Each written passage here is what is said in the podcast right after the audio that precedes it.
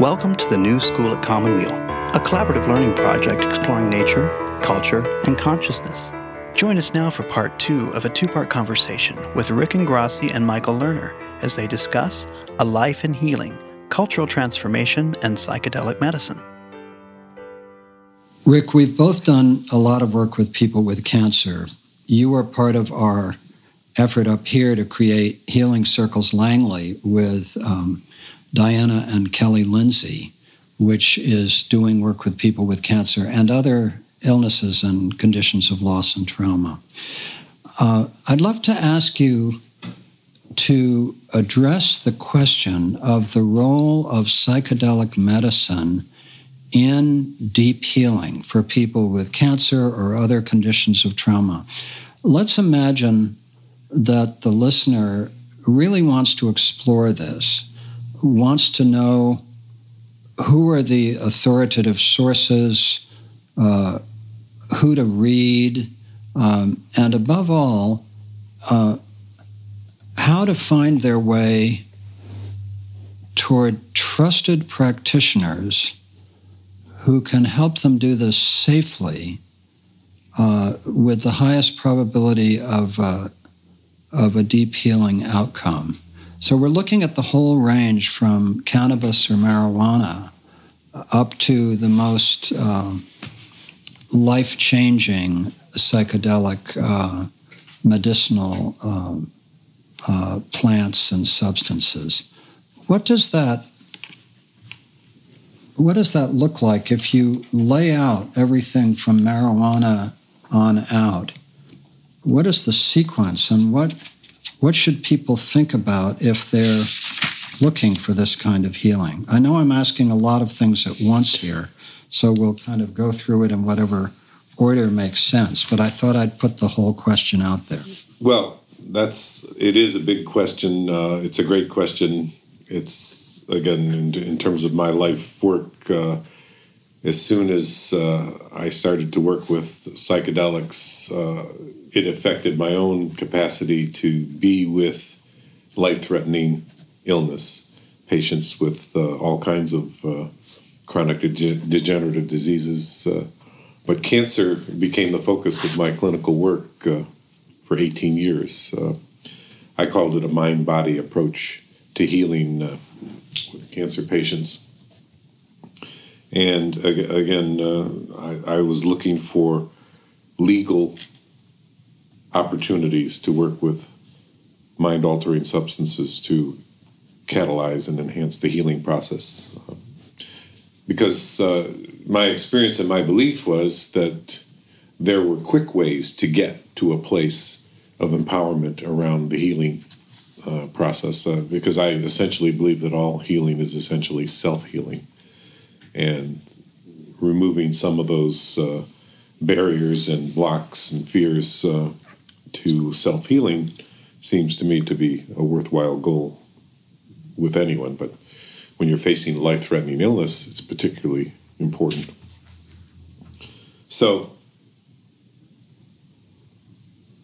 I guess I'll just make some suggestions, or the drug MDMA, which is known as ecstasy, and now the kids call it Molly, but it's been around since the 70s when it was resynthesized by Sasha Shulgin, became a popular party drug, continues actually to be used in the festival and rave scene by young people as the source of ecstatic experiences, communal experiences, dancing and being in community and music like that. But for some of us in the late 70s, early 80s, it became a legal tool for helping people to heal quickly. And we're talking healing from trauma, PSD, fear of dying, various forms of emotional incapacitance and suffering that come from having a lot of anxiety. It's an anxiolytic drug that is not psychedelic or hallucinogenic. It's more what you were calling an entheogen, you know, allowing you to experience self-acceptance and self-love and the God within, let's say. That's what entheogen means. So it's not psychedelic. No. No hallucinations. No hallucinations. But it gives you that sense of the divine. Well, it gives you the sense of the divine, or I would say it gives you a sense of self-love and self-acceptance that is so profound that you recognize that you are the divine. Mm-hmm. You are connected to the source. And it reliably does that. Yes, it's phenomenally predictable in that sense. How long does an MDMA session last?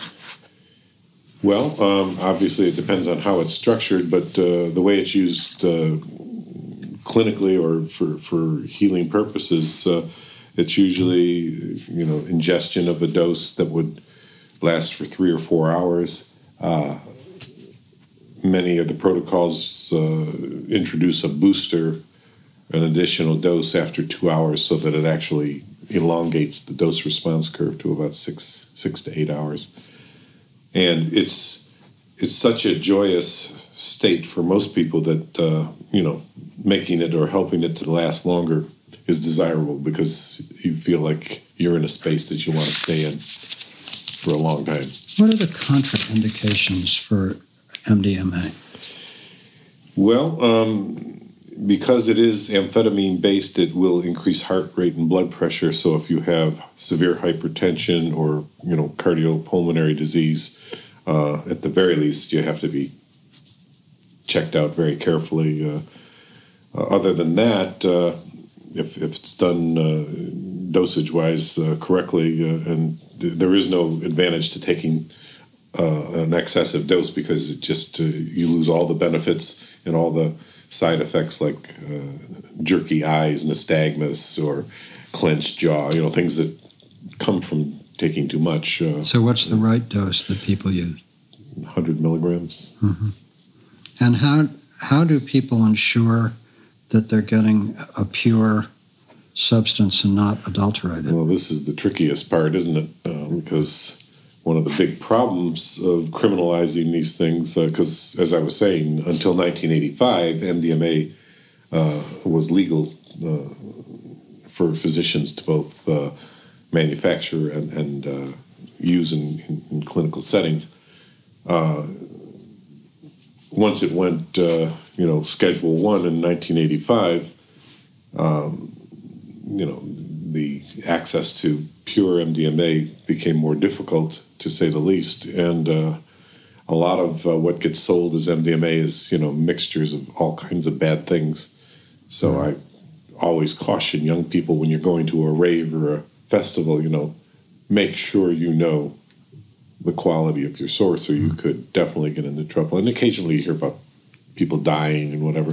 MDMA is not dangerous if it's used appropriately and the sources. So in the informal economy of the things that when you say to young people, make sure you know your source, in the informal economy, can people with reasonable certainty know sources that are said to be good? Yes. It's a supply and demand thing. And demand. There is a supply of high-quality MDMA available all over the planet. I got it. There's also a lot of crap available.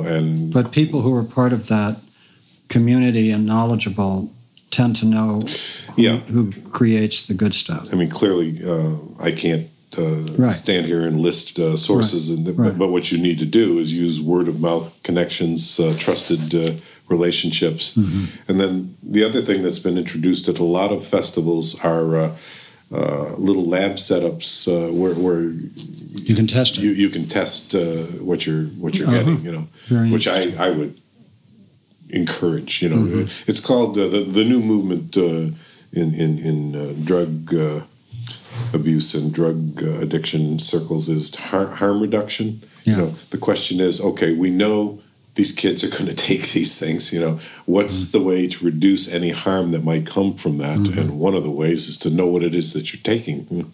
Now, what about, you mentioned blood pressure and heart disease and so forth, mm-hmm. which I've had, by the way. Mm-hmm. So that's interesting. What about personality disorders? Are borderline personality people at risk with this? Not in my experience. I've never given it to anybody who suffers from schizophrenia or right.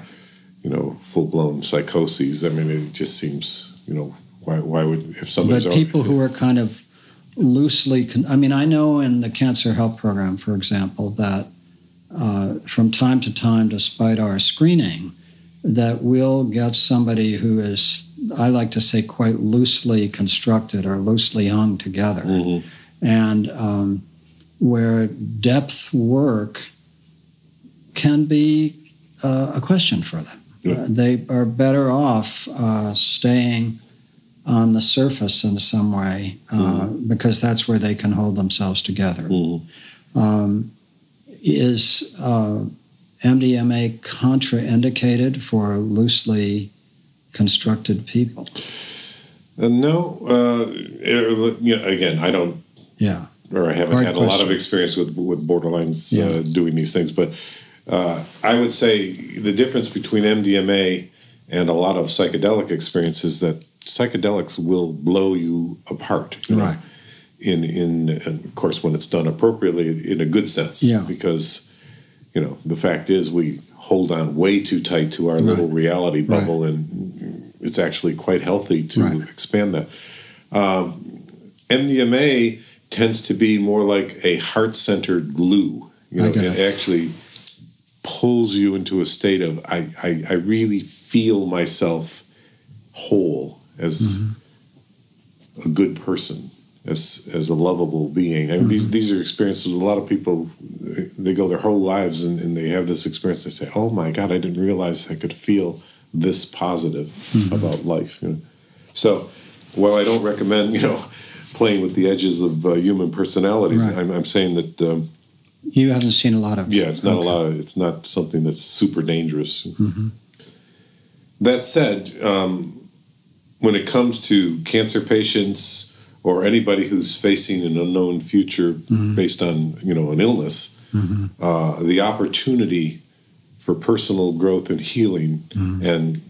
In return, you know, if you do think that the mind and the body are one, as I do, I've seen people heal mm-hmm. their physical illnesses in ways that you have no explanation, you know, from the Western scientific model. You know, they call them spontaneous remissions. Mm-hmm. But even in the face of that, the goal is not necessarily to promise, oh, this will heal you physically. Yeah. It's to, this will open you up to the fullness of your life. No, I totally get that. And that's those of us who made the commitment back in the 80s to work with this, with cancer in particular, or with PTSD, it was because you just saw so much healing and so much mm-hmm. goodness emerging that why would you not mm-hmm. offer this or make it available? And, you know, back in the 80s, I must have done 500 MDMA sessions, you know, saw no side effects, meaning no negative outcomes. You become a believer, you know, that... I mean, the way Newsweek magazine got me to phrase it when they... You know, in 1985, we were fighting to keep this as a medical research mm-hmm. tool. They said, well, what's been your experience with MDMA? And I said, well, as far as I can tell... One well-run MDMA psychotherapy session is the equivalent of 2 years of psychotherapy. Mm-hmm. And that just caught people's imagination. Mm-hmm. Oh, there really is a way to get to the heart of healing. And there's a safe and predictable pharmaceutical aid for that. I mean... was MDMA banned... internationally as well as nationally when the war on drugs started in the United States? Well, it wasn't banned until 1985, right. and then it was through international treaties. Through international treaties. It's uh-huh. Schedule I in the United States. It shouldn't... Well, don't want to get into the politics, but you know, it was one of the the government had a point of view, and they were going to enforce it, whether the evidence supported it or not. I mean, we had hearings down in Washington, D.C. and Boston, and we won those hearings, meaning that the evidence pointed to not putting it in Schedule 1, maybe Schedule 2, so that it could continue as a research tool. So here we are in 2015. The research is emerging again internationally. And being made legal again. Yeah. Just the research. Right. I mean, it's still a criminal offense to sell or purchase MDMA pretty much anywhere in the world. And yet, a vast underground economy is based on, you know, that pursuit. Well, that's the point, isn't it? That there's this vast underground cultural economy that just doesn't pay any attention. And therefore, the experience is widely accessible. But if you're a cancer patient, not part of the counterculture, kind of a law-abiding type, struggling with this stuff, or with PTSD or whatever, you're told it's illegal.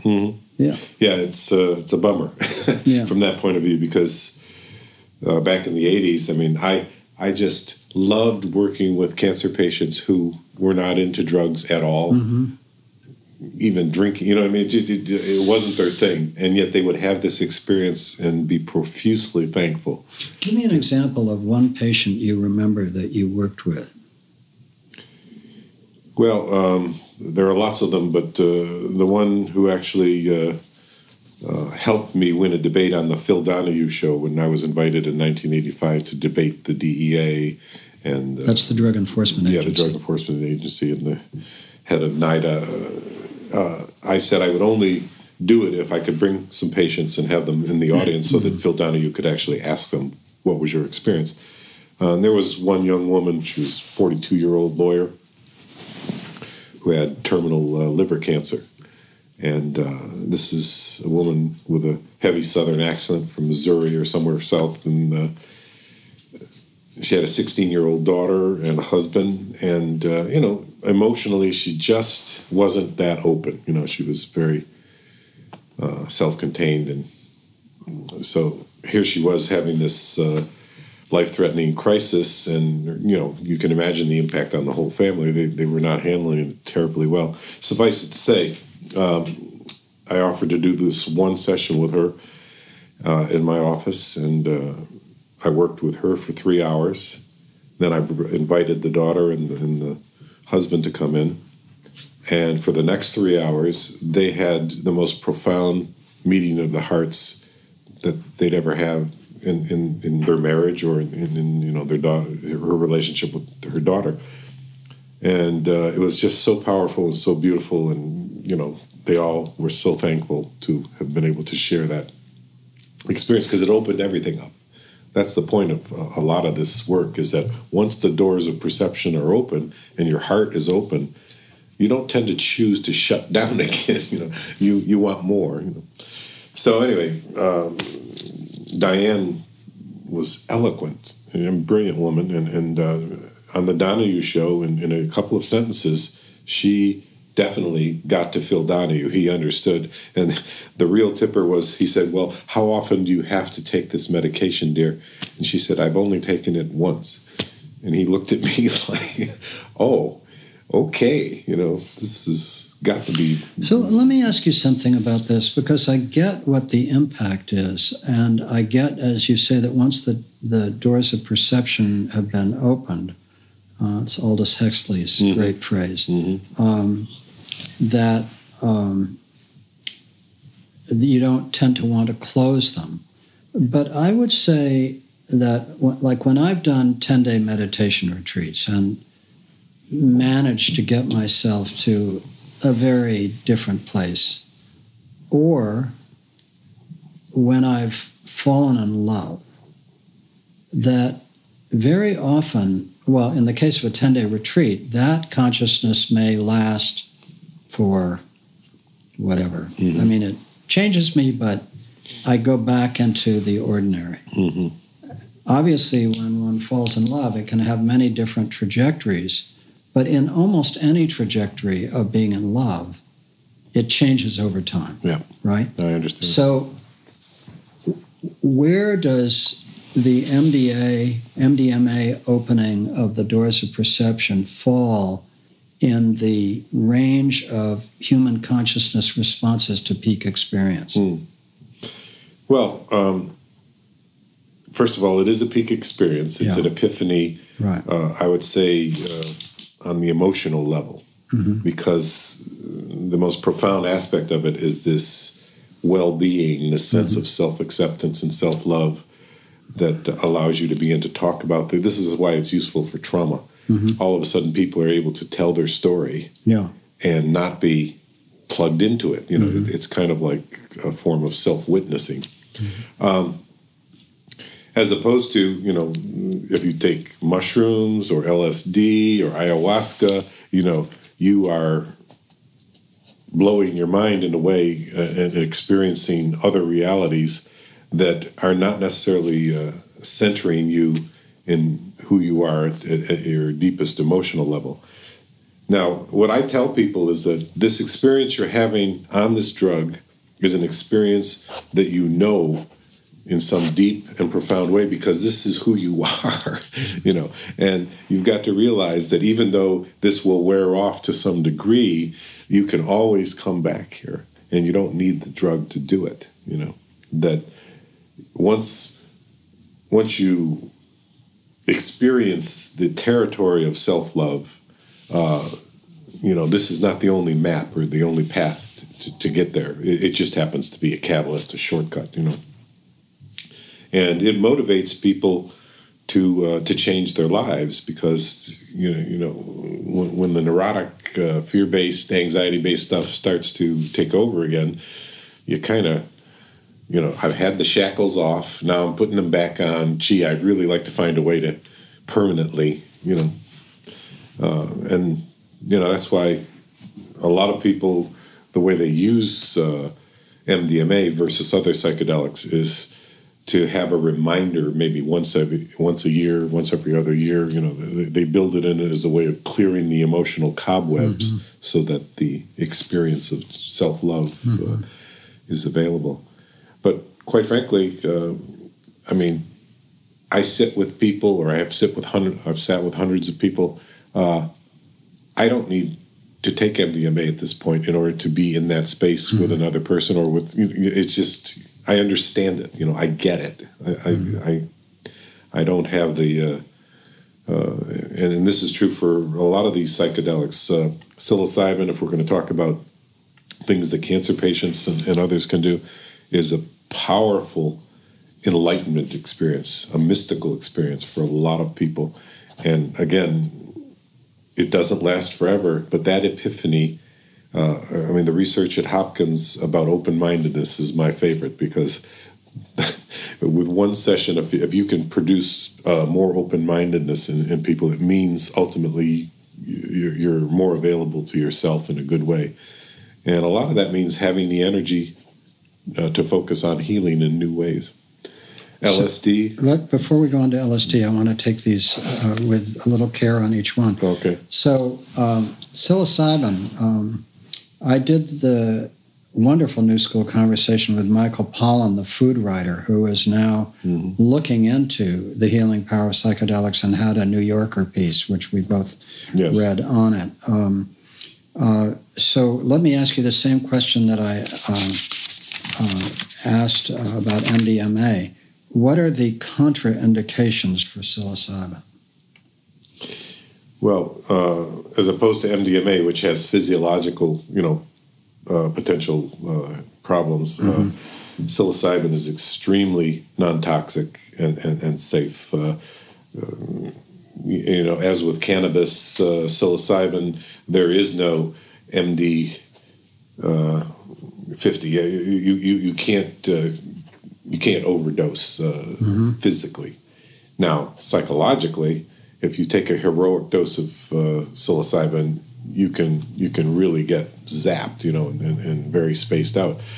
Which, you know, why do you need to do that? If you're going to use it for healing purposes, what makes sense is to create a sacred healing environment, a safe context, work with a guide who knows what they're doing and has experience, and allow yourself to let go of the world you know. And we usually do it with blindfolds and music and headphones and things like that.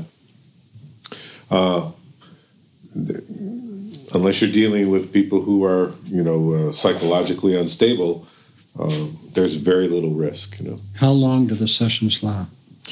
These, well, again, remember that you prep somebody prior to the day of the session. It's a day-long thing. It's an mm-hmm. 8-hour.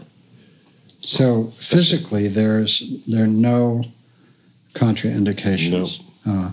Psychologically, is it fair to say that borderline people would be more at risk? Yeah, this is a territory where anybody who's on the edge can go over the edge. Right. And in the early days in the 60s, R.D. Laing and others were looking at the possibility of schizophrenogenic induced experiences being therapeutic. Allow yourself to go crazy in order to find your sanity. But I never had the courage to walk down that path. Right. Now, what is the distinction, because I think they're in the same class in some broad sense, between psilocybin, which is mushroom-based, right? Yes. And LSD, which is a synthetic. Yes. What is the distinction? Well, they're in the same class of, without getting into the biochemistry, they're phenethylamines. All I can say is that LSD, given the, you take it in micrograms, not milligrams, so it's a minute dose, is incredibly potent for inducing this hallucinogenic altered state of consciousness. And by the way, LSD can also be used in subclinical doses. It's actually becoming quite popular to use microdoses of LSD for creativity enhancement and things like that. But what we're talking about are these ego dissolution experiences that can be induced by psilocybin and LSD and ayahuasca and DMT and so other related. Continuing to go down this list, but before we get to DMT and ayahuasca, what is the... I mean, you describe psilocybin as an enlightenment, mystical experience that's non-toxic and safe.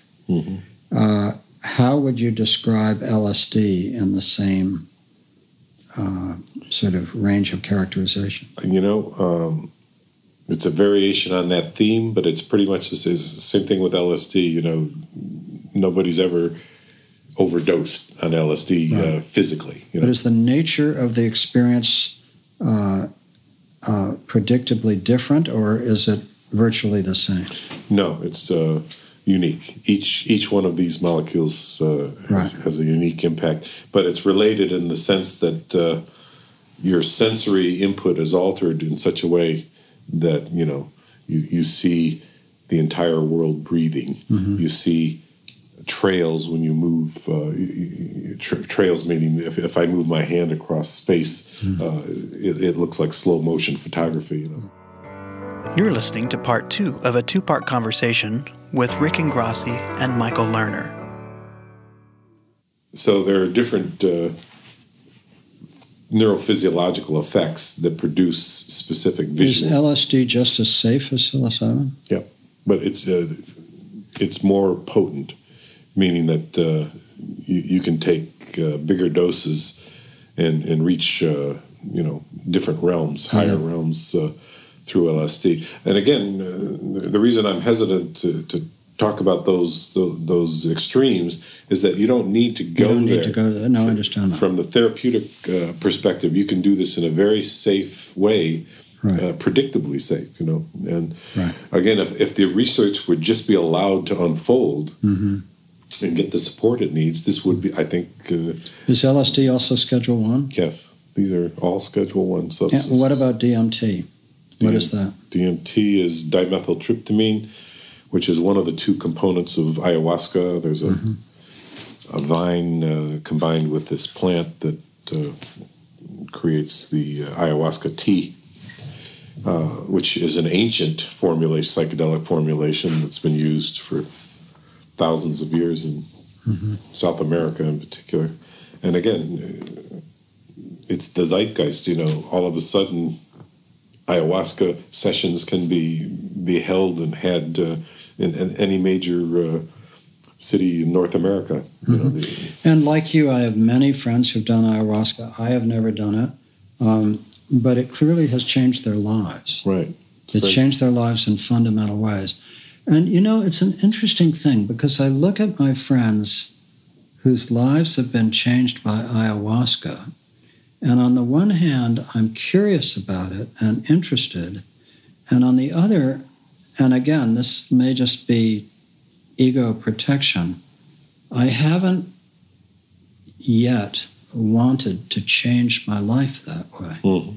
And I don't know whether that is purely defensive or whether, in fact, there are qualities to consciousness that has never been chemically altered that way that are of benefit.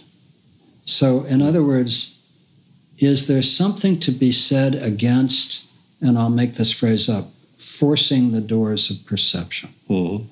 Is there something to be said for living with the same values of love and transformation, but in a kind of an equilibrium with your natural processes? Oh, I definitely think drugs and drug-induced mysticism, healing, etc., are not for everyone. You know? Right. And it's a very personal choice. Mm-hmm. This is the debate. The spiritual types throughout history have said, you know, no artificial inducements to God, you know, or to, you know. Now, the problem is, when you look throughout human history, it turns out seeking higher or altered states of consciousness is innate. You know, it's endemic. Yeah, whether you use alcohol or drugs or, you know, or twirl like the dervishes do. Mm-hmm. I mean, there are many, many ways to alter consciousness. So it becomes, I think it's really important to be open to the possibility that it might not be for you for some of the reasons you just gave, and there might even be others, you know.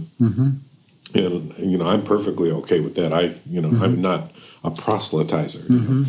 I mean, I may have been earlier in my, when I was younger and a little more bright-eyed and bushy-tailed, but I feel you can be very reasonable and very rational about how you approach these things. I just happen to find myself in a situation where, when you're dealing with cancer or life-threatening illnesses, there's an immediacy, you know. I mean, people are terrified and traumatized, and at least this should be considered as an option. And there's one now, let me just mention ketamine hydrochloride, which is a dissociative anesthetic that, it's so funny because now it's been discovered that it's a miraculous cure for severe depression. And ketamine clinics are popping up all over where you can legally do a series of ketamine sessions and be cured of your depression.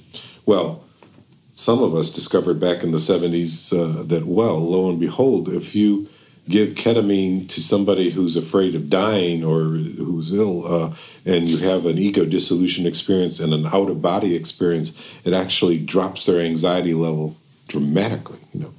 So one of the things we used to do legally, and which continues to be available legally, is to do a small dose of ketamine, which produces this incredible experience of being out of your body, flowing through the universe, at one with everything. And it's just a reassuring experience existentially. That's the only way I can put it.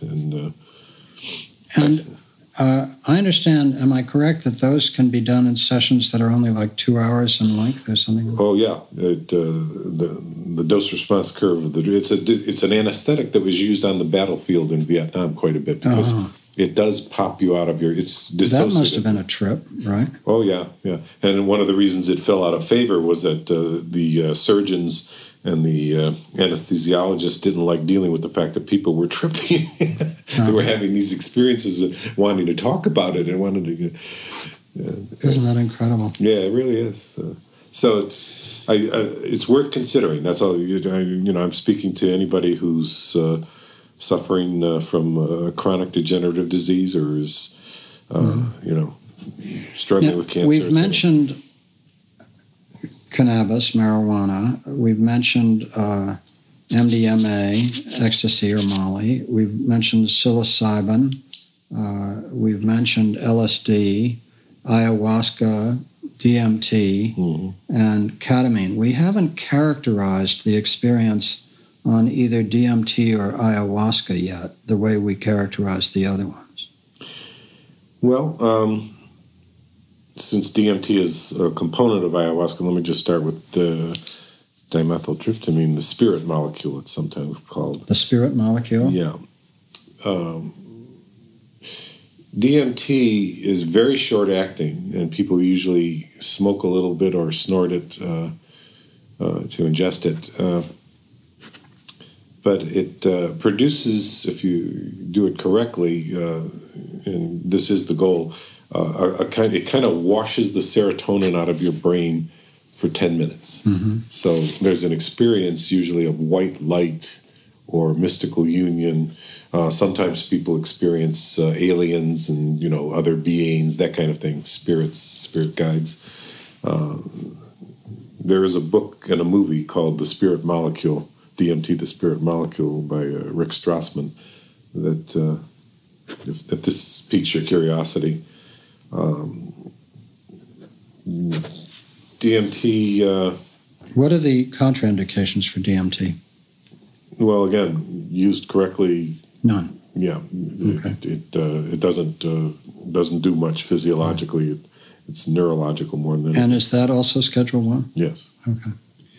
And what about ayahuasca? Well, ayahuasca is I'm impressed by this ancient spirit plant. You know, most of the shamans and the cultures that work with this. See ayahuasca as a feminine spirit. Mm-hmm. And it emerged in different tribes in South America and Central America over the millennia.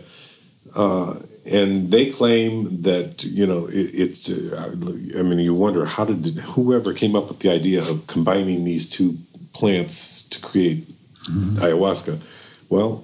They say the spirits told them how to make it, you know, and how to do this. Most of the music they call hymns or inadio are channeled. You know, the music the music is there, and they're just singing it or playing it.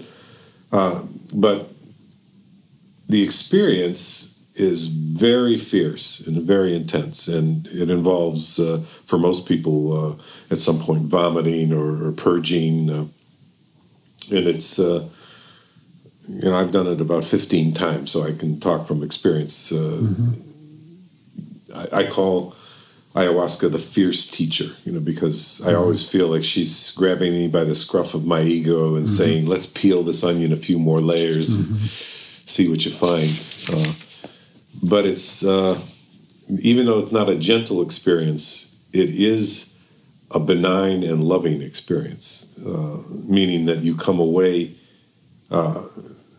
feeling more whole than you were prior to the experience. Now, there are all kinds of claims from the, you know, medical and healing point of view made for ayahuasca healing cancer and other chronic disease, etc. And I'm not one who has or has, you know, evaluated it at that level.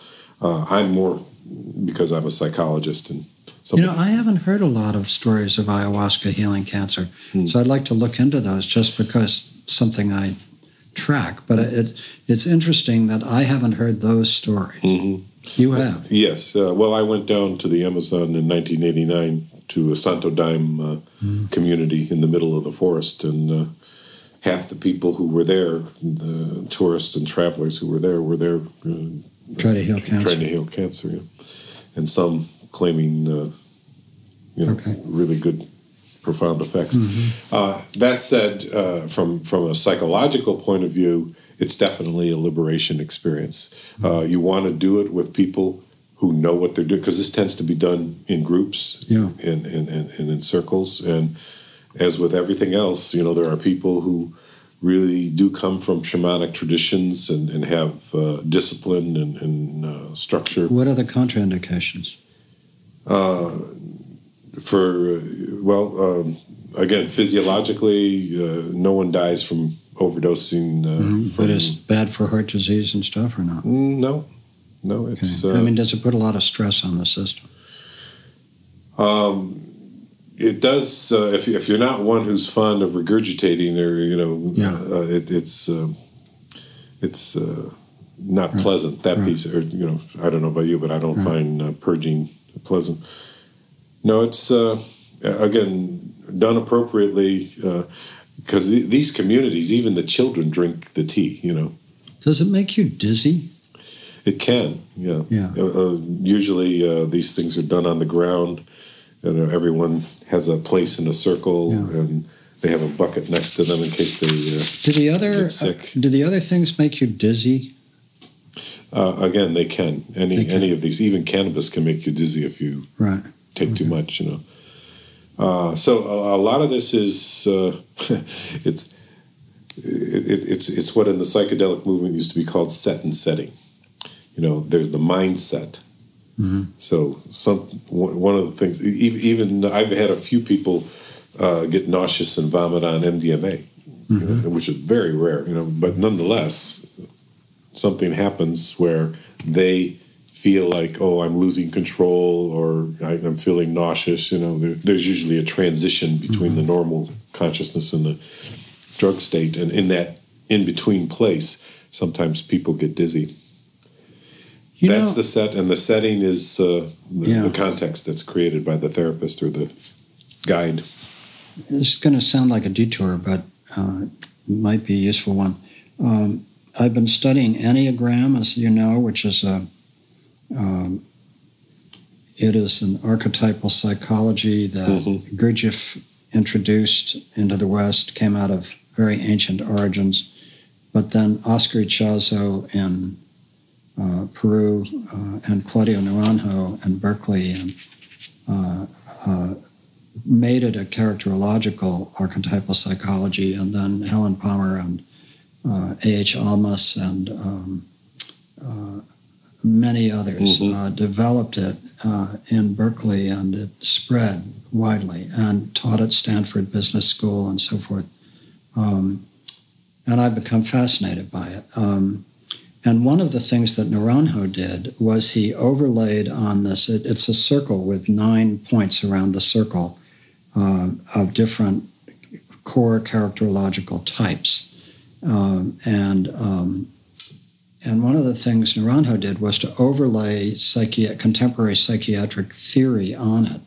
And one of the psychiatric theories they used was Karen Horney's work. And what they came up with with these 9 types were that they were clustered into 3 groups of 3. One group was the instinctual-based ones. The second was the sort of moving toward people, the heart-based ones. And the third were the fear-based ones. Mm. And so I happened to fall in the fear-based category. And I think it's so interesting because it's hard to acknowledge that one is fear-based. Mm. It's not a fun thing to observe about oneself. Mm-hmm. But in fact, I do come from a core response to fear, in some way. And that may well explain why I've been reluctant to do these things, which basically put you out of control. And so part of what, for me, is part of my pattern of being fear-based is that I get seasick very easily. If I go to a movie where a camera is handheld, I become instantaneously nauseous. Mm. And so maybe that's inner ear stuff, but maybe it's also sort of responding to this fear-based thing. In other words, if we look at the trajectory of our conversation today, you're clearly coming from, as you say, a place where you're not fear-based. You know, that's not who you are. Well, we all have fear. We all have fears. But you got a much lower level than most for whatever reason. And I have, like your wife Peggy, a higher level of anxiety, a higher level of fear that I work with, you know. So the question when I began to ask you about dizziness, I realized was that being dizzy is really hard for me, you know. And so that began to factor into which of these things, if I were to explore them, would I consider. And clearly the things that are time limited and that are less on short acting would be a place to look at if one wanted to look at them. Yeah, DMT is the shortest by far. Yeah. Ayahuasca sessions tend to last for 18 to 24 hours. Yeah, right. So you mentioned, I think his name is Asha Cohen, is that right? The guy who... Sasha Cohen. Sasha Shulgin. Actually. Oh, I'm sorry, yeah. Sasha Shulgin. Yeah. I've heard his name before and actually read about him. So he's the guy who synthesized dozens, if not hundreds. Well, designer drugs, but you know he's the one who resynthesized MDMA. I mean, certainly that's what made him famous, because MDMA was first synthesized by Merck Pharmaceuticals in 1913. They were looking for a diet pill, and they gave up on MDMA for obvious reasons. And didn't Sasha Shulgin die recently? Or? Yeah, a couple of years ago. Yeah. And he was considered a great pioneer of the field. Yes? Absolutely, yes. Yeah. I mean, how many things did he synthesize? Oh, hundreds. He was a very good chemist, and you know he was used by the DEA to analyze and synthesize lots of things in the crime world. But he became enamored with. Consciousness-expanding designer drugs because that he thought that the goodness that could be had would far outweigh the potential downside. And so for many years, he and a small band of experimenters would design a molecule and then tweak it and then add a methyl group here and there, and they would ingest these things, you know, being guinea pigs themselves. And... I can honestly say, you know, having known Sasha throughout the years, that there's at least a half a dozen of his designer drugs that have a lot of therapeutic merit. But we don't talk about that at this point because why bother? I don't know if you know what happened with the designer drug bill that followed the banning of MDMA was the Congress, in its wisdom, decided that, well, anything that produces effects like the drug that's banned is also banned. You know, so it's like some blanket saying, do not alter your consciousness. By that definition, by the way, even aspirin, which will alter your consciousness, should be scheduled. Anyway, not to get off on that. No, but I think it's important because I brought up Sasha Shulgin because what it places in context is that the list of psychedelic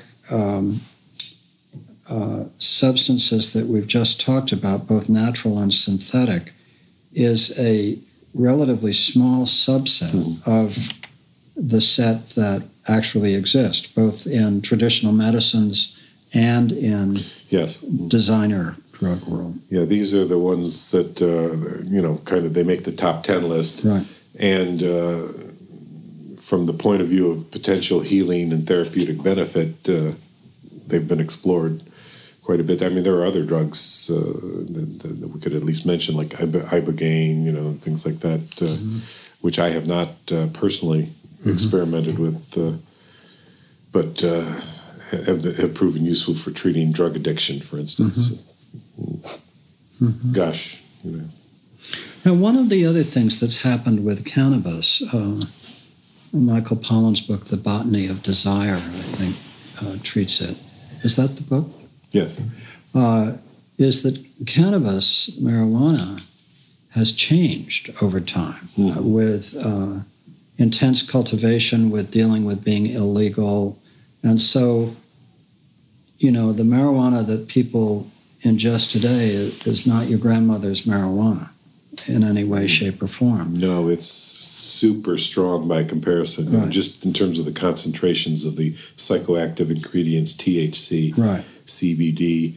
There's 400 cannabinoids that are now being, you know, tested for medicinal application. I mean, cannabis is, to me, again, Mr. Hopeful here, the fact that I did not expect in my lifetime us to be sitting where we are, where there's actually a rational understanding and investigation that, oh, not only does this not seem to be causing all the harm that, you know, the mass hysteria has laid on it in the last 100 years, but there's a lot of good that comes out of, you know, children taking cannabis for epilepsy and finding total cure. I mean, you know what I mean? It's yeah, absolutely. CBD and anti-cancer effects, glaucoma and pressure. I mean, the list goes on. Pain control.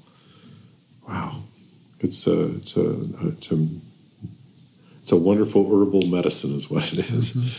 Mm-hmm. And my friend and colleague, I imagine you know Donald Abrams, as you know, is one of the world's leading authorities on the use of cannabis for cancer.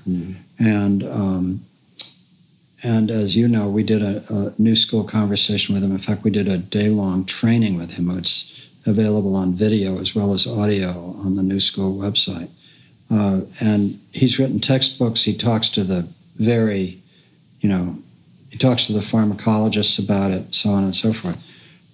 And as you mentioned, it is not only tremendously beneficial for quality of life with cancer, but there's a real potential that it may have some actual anti-cancer activity. Oh, yeah. And that is very promising. And now there, because medicinal marijuana has become legal in some states, growing number of states, cancer patients can go into a dispensary, and knowledgeable people can help them figure out which of the, whatever it is, 20, 50 different varieties of marijuana they may want to consider. Yeah, and all is edible and smokable and tincture and oil forms. So if we look at this, I've just been reading a book that a friend of ours recommended to me by an Israeli archaeologist called Sapiens is the name of the book. I don't have the guy's name. But it's a history of the universe, and particularly of Homo sapiens from the start.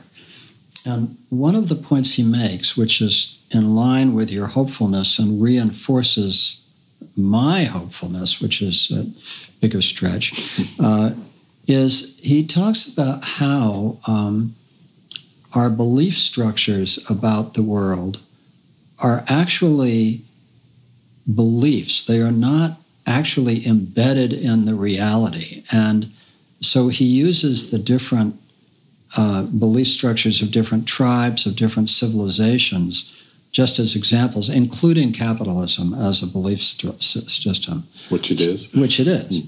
And so going toward hopefulness with you, isn't it intriguing that as we enter this period of tremendous crisis, right, where a global response is trauma and fear and anxiety, that the traditional medicines and the new medicines, which were banned during the Nixon period but stayed underground as part of the culture, are now reemerging into the mainstream and being accepted and being used at precisely the moment when we need these medicines. Yes. Well, may it be so. I mean, that's, and may it be so. So that, but just phenomenologically, sociologically, that's a fascinating thing. Mm-hmm.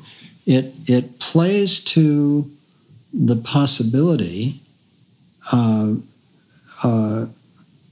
Let me go into the sort of ayahuasca metaphor, at least, that there are forms of consciousness that want to cooperate with us, that are calling us.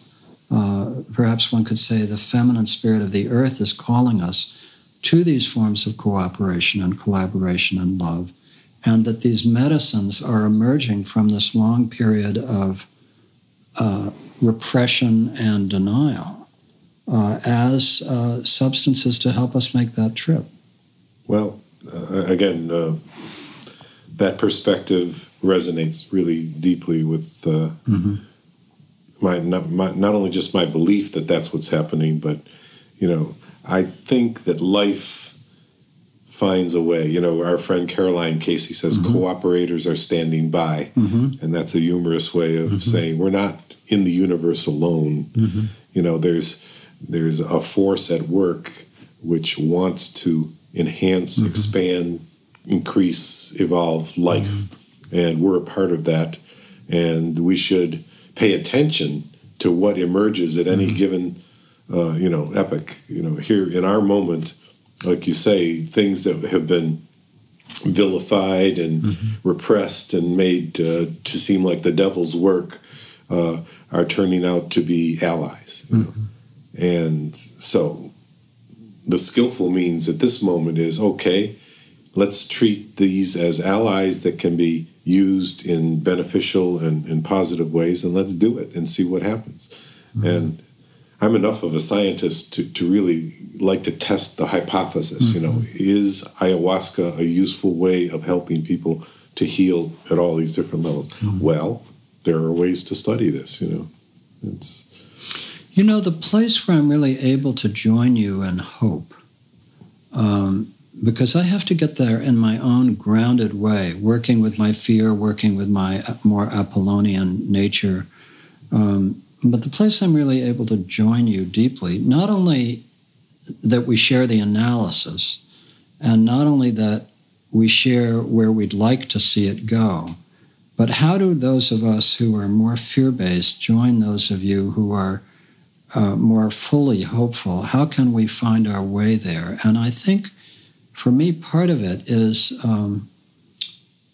that I do believe, you know, Margaret Mead's famous line that never underestimate the power of small groups of people to change the world. In fact, it's the only thing that ever has. And in this book called Sapiens by this Israeli archaeologist, he talks about the fact that human beings don't seem to have the capacity to have intimate community with more than about 150 people. And it's interesting that your Hollyhock conferences max out at 110, 120. And beyond that, you need bureaucracies and forms of structure. You know, you need more rule-based systems. More hierarchy. But at 100 to 150, something like that, one can stay in close community. And then in places like South Whidbey Island and other small communities, I've lived in Bolinas for over 40 years, there are somehow ways in which small communities can go beyond that 150 with a series of kind of tribes, you know, interconnected tribes. But I do believe that whatever the future brings, that the survival and flourishing mechanisms will be small, deep communities. I believe that, whatever happens. I'm with you there. Excuse me? Yeah. I agree. And then the question for me is how do we bend the arc as much as possible toward preserving as much as possible of nature and justice and so forth. And my own metaphor is Noah's Ark. It's an arc strategy. It's that these small communities around the world represent arcs where we are invited to preserve, protect, defend, support, heal as much of nature, as much of humanity as we can, mm-hmm. with the hope that we will reach critical mass and transformative power for the whole species and the earth. Because we know when people have a life-threatening individual condition, like cancer, enormous transformation is possible. Right. We know that. And we know from the study of history and civilizations that when civilizations go through transformative experiences like wars, World War I, World War II, Civil War, that tremendous civilizational shifts happen. So we know at the individual level, we know at the community level, we know at the civilizational level that can happen. Yes. We know that. That's the hopeful piece. That's the hopeful piece. And so here at this point, where the earth and humanity is in a crisis of completely unprecedented proportions, the question is whether we will awaken. Yes. I mean, beautifully said, Michael. Yeah. And I want to just bring it right down to this moment mm-hmm. and the year 2016. Mm-hmm. And one way of framing the possibility here is that we have a choice between a fear-based future and a love-based future. Mm-hmm. And the presidential election in the United States represents symbolically a very stark and clear choice mm-hmm. that people have to make. You know, do we want to choose fear and isolationism, and et cetera? You know, and I don't have to name names here. These energetics are in play, and mm-hmm. or can we choose love and collaboration and cooperation and, you know, protecting nature, et cetera, et cetera. I think all of us have to take seriously the responsibility of choosing love over fear in this moment. Mm. And that can be done, like I say, it has to do with raising children, you know.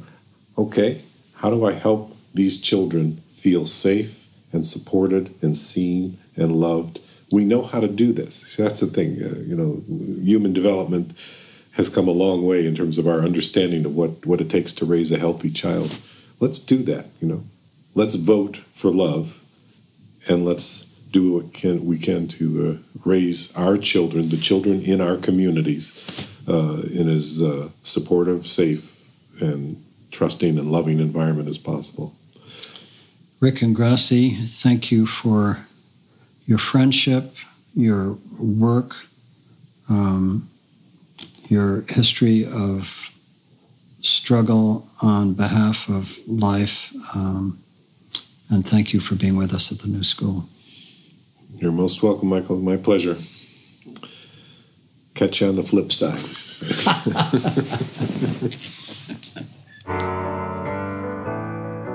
You've been listening to part 2 of a 2-part conversation with Rick Ingrassi and Michael Lerner. Thank you for joining us at the New School at Commonweal. The New School at Commonweal is directed by Michael Lerner. Our program coordinator is Kara Epstein. Our audio producer is Ken Adams, and our theme music is by Suzanne Ciani. Visit tns.commonweal.org for more podcast episodes and information on future events. Commonweal is spelled C-O-M-M-O-N-W-E-A-L. You can also find us on Facebook, Vimeo, and YouTube. Thank you for joining us.